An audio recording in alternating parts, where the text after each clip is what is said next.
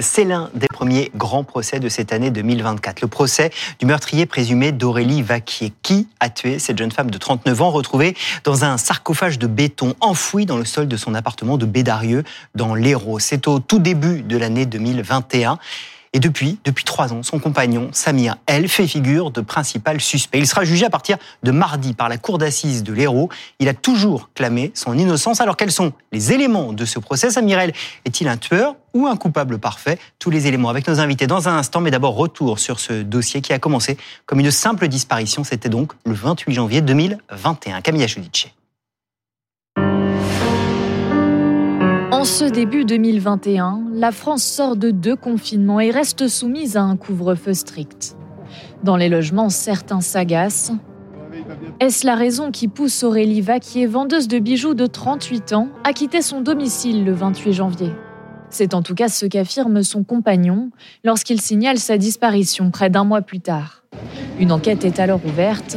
Les recherches se mettent en place. Nous allons continuer ces battues pour faire en sorte qu'Aurélie soit retrouvée.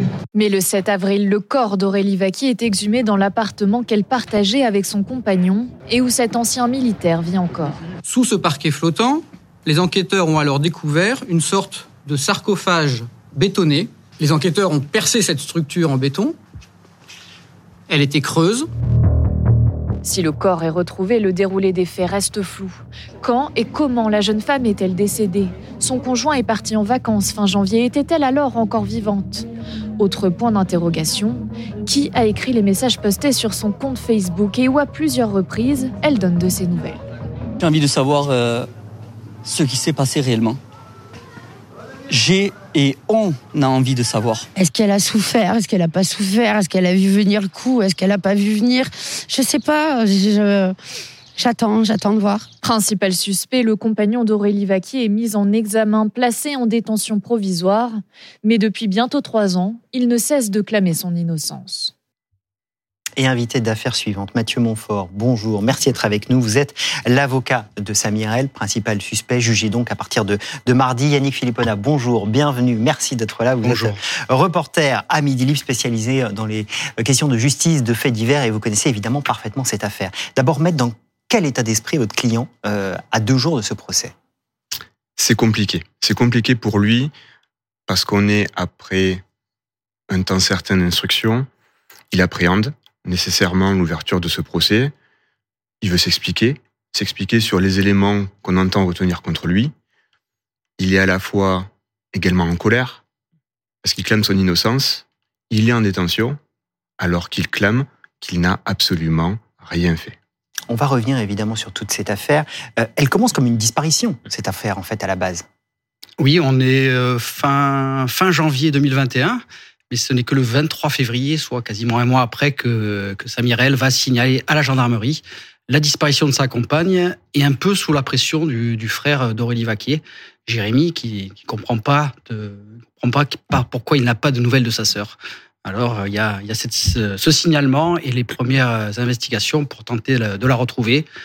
Des démarches, il y a des hypothèses qui sont évoquées, euh, disparition volontaire, accident, enlèvement. On est quelques semaines après le, la disparition de Delphine Jubilard. Il y a un contexte euh, régional. On est quasiment, on est en Occitanie. Et malgré ce, elle, elle reste introuvable, avec des éléments un peu troublants, puisqu'elle est partie sans son chat, qu'elle affectionne beaucoup. Elle n'a pas prévenu sa grand-mère, qui est sa, sa, personne référente euh, dans la famille. Il y a sa voiture, elle n'a pas pris non plus ses lunettes de vue. Beaucoup d'éléments un, un, peu étranges. Et c'est là où on a un premier élément troublant. Mettre euh, le 28 janvier cette disparition, ce n'est que le 23 février que Samirel, votre client, va aller voir les gendarmes, va ensuite alerter la famille d'Aurélie Vaquier. Entre-temps, il ne s'inquiète pas de tous ces éléments troublants? C'est beaucoup plus compliqué que ça. Euh, on ne peut pas se contenter de limiter l'information sur la disparition à cette date du 23 février. Pourquoi? Parce qu'en fait, M. Limani est parti voir sa famille le 28 janvier. Et au départ, il a reçu un message de sa compagne en disant qu'elle allait se mettre au vert, entre guillemets, pour lire, écrire. Donc au départ, on n'a pas eu une inquiétude particulière. À son retour, début février, il va commencer à s'inquiéter. On va l'informer qu'il n'y a rien d'étonnant, malgré tout. Et ce n'est que par la suite qui va porter à la connaissance de la Il est très serein quand même. On pourrait s'inquiéter pour le moins. non, non. Vous avez, dans le cadre de ce dossier, des informations qui sont contemporaines au départ de mon client dans sa famille, qui indiquent clairement qu'elle pouvait partir à la campagne chez un ami. Donc quand il revient et qu'elle est absente, il considère qu'elle est toujours chez son ami. Après, il va y avoir des éléments qui vont petit à petit l'inquiéter, jusqu'au point d'aller signaler sa disparition. Mais au départ, on n'est pas sur une disparition, on est sur un départ. Mais dans, ces, euh, dans ces procès d'assises, quand vous avez beaucoup d'éléments accablants, pour y revenir, dans, dans les ordonnances de mise d'accusation qui, qui désignent quelqu'un, la, défense a souvent tendance à, proposer euh, euh, un contre-récit, une histoire alternative. Alors, quelle serait cette histoire alternative si ce n'était pas votre client qui était l'auteur de, cet homicide Qu'est-ce qu'il aurait pu se passer pour que le corps soit néanmoins retrouvé dans l'appartement, sous une estrade, avec une chape de plâtre? Alors, moi, je propose pas d'autres scénarios. Voilà. C'est pas mon rôle. Moi, je défends. Je défends, j'ai un homme qui est renvoyé devant une cour d'assises sur une liste d'éléments à charge. Ces éléments à charge doivent être objectivés. On a mis l'accent et la lumière sur un aspect de tel élément à charge ou sur un autre. Moi, mon rôle, c'est de montrer que ce n'est tantôt pas suffisant, tantôt erroné, pour remettre en perspective ces éléments-là qui sont censés fonder la culpabilité de mon client. Mais si c'était pas lui qui avait euh, mis le corps dans ce sarcophage, ça pourrait être qui d'après vous? D'après moi, peu importe. C'est quand même assez déterminant. Peu importe. Si ce n'est pas lui, c'est quelqu'un d'autre. Et j'ai même envie de vous dire, c'est même pas si ce n'est pas lui. Prouvez-moi que c'est lui. Il y a son ADN. C'est ça qu'on pourrait vous objecter. Oui. Et X Oui. Mais justement, d'où ma question sur le, le récit alternatif. Qui pourrait être, euh, à qui est-ce qu'on pourrait rattacher cet autre ADN qui a été également retrouvé? Dans le cadre du dossier, il y a eu des prélèvements d'ADN, des proches, des moins proches qui ont été faits. On n'est pas en train de dire c'est telle personne ou telle personne. Non. On a sur cette bâche l'ADN de mon client. Bien évidemment, parce qu'il fait réalise des travaux, c'est normal de trouver son ADN dessus. Ce qui l'est moins, c'est de trouver un ADN non identifié, à Bédarieux, sur un élément, sur une scène de crime singulière, alors qu'on a fait un environnement et ça ne matche pas. Et il y a le témoignage de cette femme qui le voit couvert de plâtre euh, parce qu'il voulait lui vendre un téléphone portable, son Bien téléphone sûr. portable. Et s'il est couvert de plâtre, est-ce que c'est pas lui qui est en train de réaliser cette chape, fameuse chape? C'est exactement ce que je vous disais tout à l'heure. On prend un élément à charge, on y met la lumière sans regarder objectivement ce qui se passe. La chose la plus importante sur l'intervention de ce témoignage, il faut regarder quand est-ce que cette personne indique s'être déplacée au domicile et avoir fait cette constatation. Et le mettre en parallèle avec les éléments d'autopsie, par exemple. Et on verra alors tout simplement que ça ne matche pas.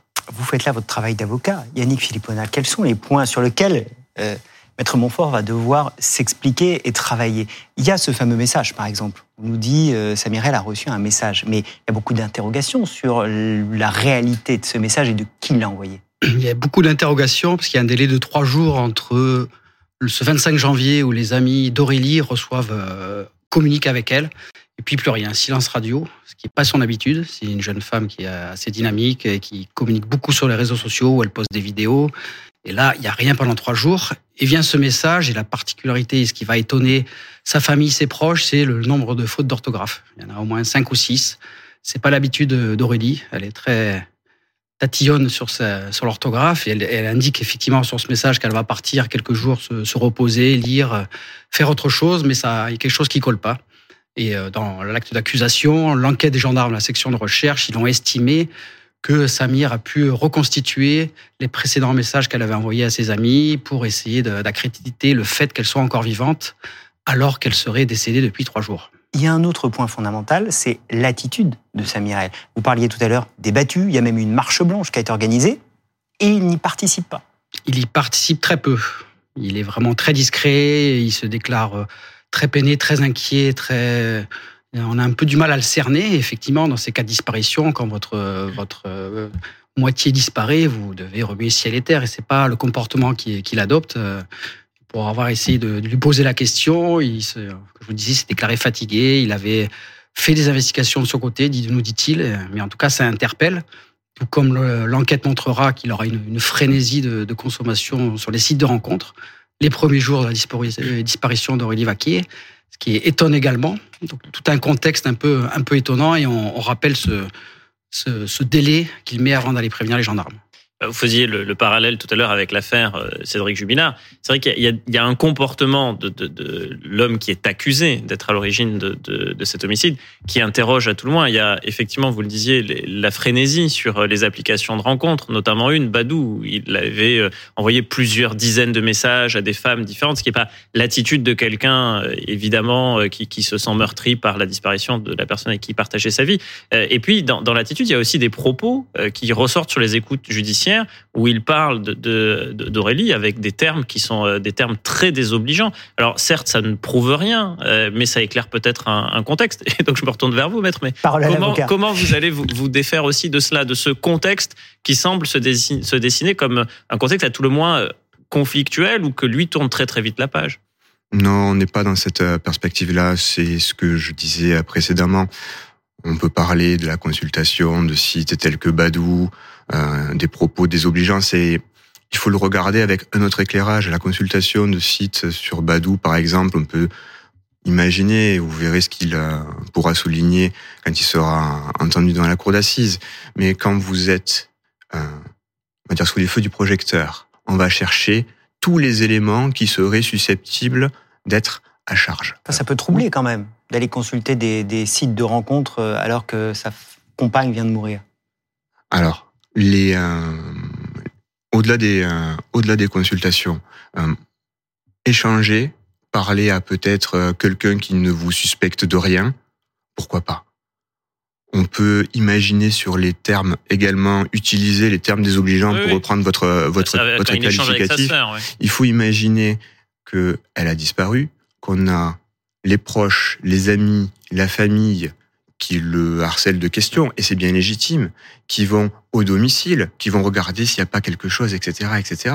Et lui se retrouve dans une situation où tout le monde vient chez lui et le questionne, au point, c'est vrai, d'avoir des mots désobligeants, parce qu'il se retrouve dans une situation où finalement, comme il a rien fait, on l'ennuie, je vais mettre des guillemets sur, sur ce terme-là, mais c'est ça, au point finalement de le reprocher à Aurélie Vaquier.